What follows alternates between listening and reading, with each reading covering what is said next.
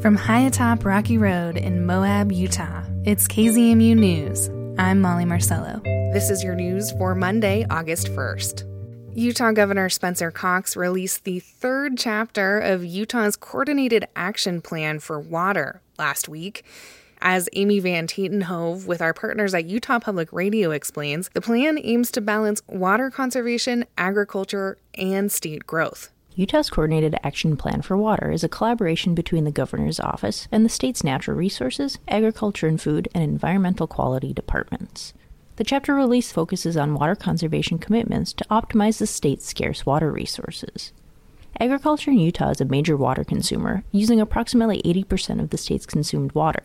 In an interview with KSL, Cox acknowledged agriculture needs to do more to conserve water, but that Utah's growth is putting pressures on water consumption as well. The problem in the Salt Lake Valley isn't farming or agriculture, right? It's the number of people that we have that are moving here. So it's different. Every water district is very different in that makeup.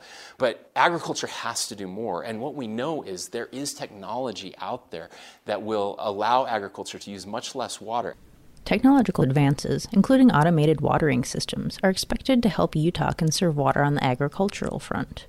Utah's population is one of the fastest growing in the nation, with a projected 66% increase in population by 2060, according to a report released this year by the University of Utah.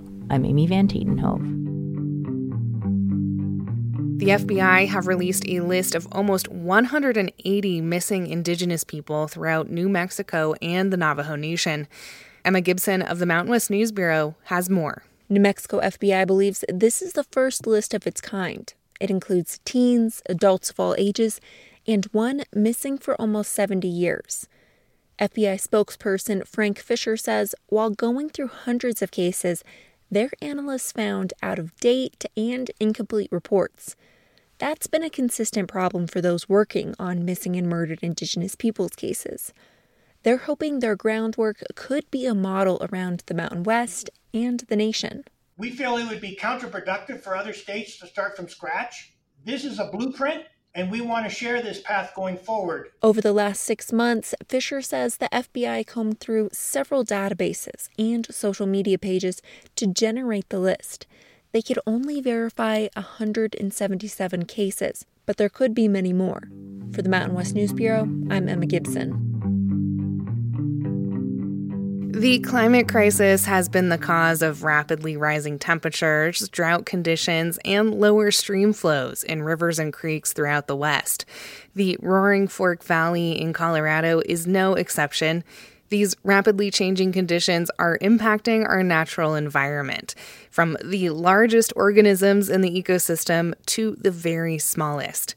And some of those smaller creatures, like boreal toads in the Maroon Bells Snowmass Wilderness, are facing big problems. Caroline Yanez with Rocky Mountain Community Radio went out with Forest Service biologists in June to see the toads where they spawn their tadpoles before they spread out into the wilderness. If you want to find boreal toads in the Maroon Bells Snowmass Wilderness, you're not going to take the most popular trails up to Crater Lake or to Conundrum Hot Springs. Instead, you'll head up through the East Maroon Wilderness Portal, below Maroon Lake, and take the trail that runs up East Maroon Creek. But you're not going to find toads in the creek itself, as they prefer still water. The ideal toad habitat is ponds created by old beaver dams, particularly in the shallow areas. Not only will you have to be at the right place, you'll also have to be there at the right time. Early June is the perfect time to look for toads in the Maroon Bells Wilderness, because you'll be able to find them in a few specific places, the places where they spend their winters and have their tadpoles. And where do they go when summer heats up? They disperse into the upland. You know, it's highly likely they'll go up and down these riparian corridors, but that dispersal is what makes for a metapopulation, you know, a population of populations. And so you need some to stray off to no man's land, because that's how they populate the landscape. That was Clay Ramey, a fisheries biologist for the U.S. Forest Service.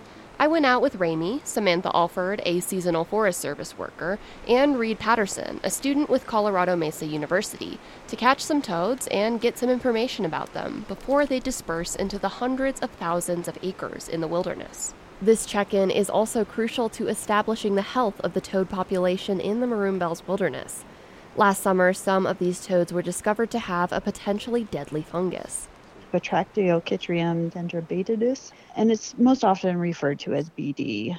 That was Jen Logan, the native aquatic species biologist for Colorado Parks and Wildlife's Northwest region.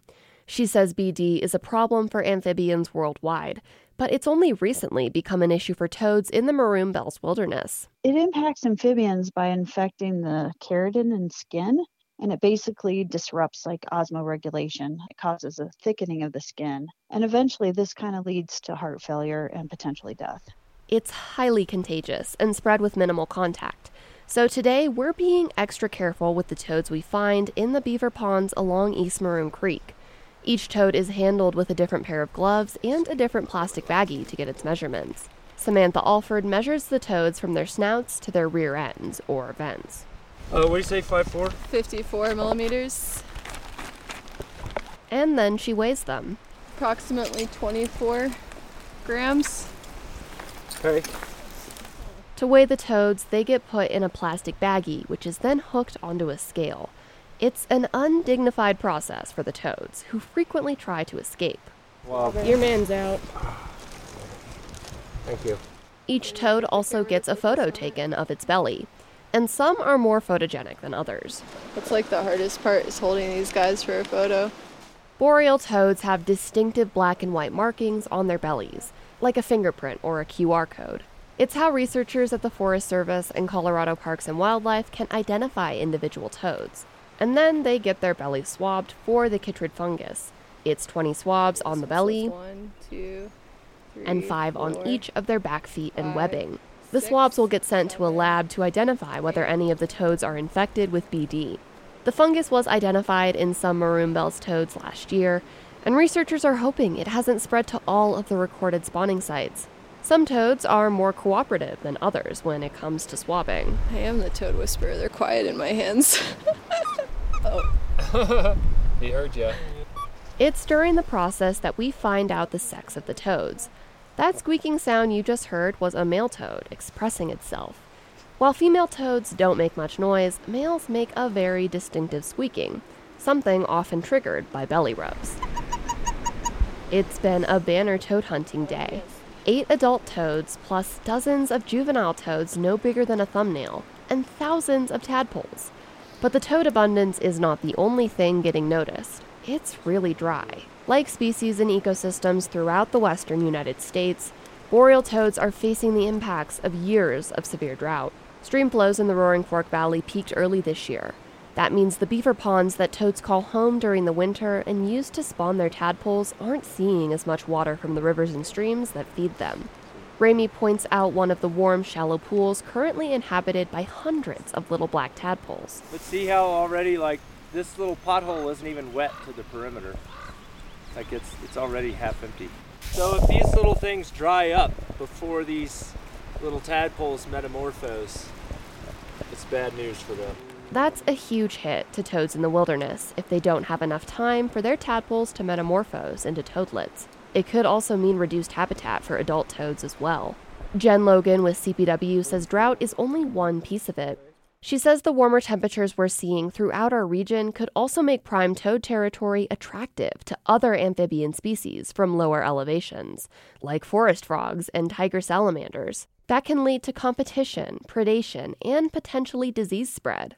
And they do coexist with toads in some areas, less frequently, I'd say, in the Maroon Bells than other places. But they do increase the odds of a toad population becoming infected with BD as they move up, in elevation and into toad habitat. And the health of toads in the Maroon Bells Wilderness is critical.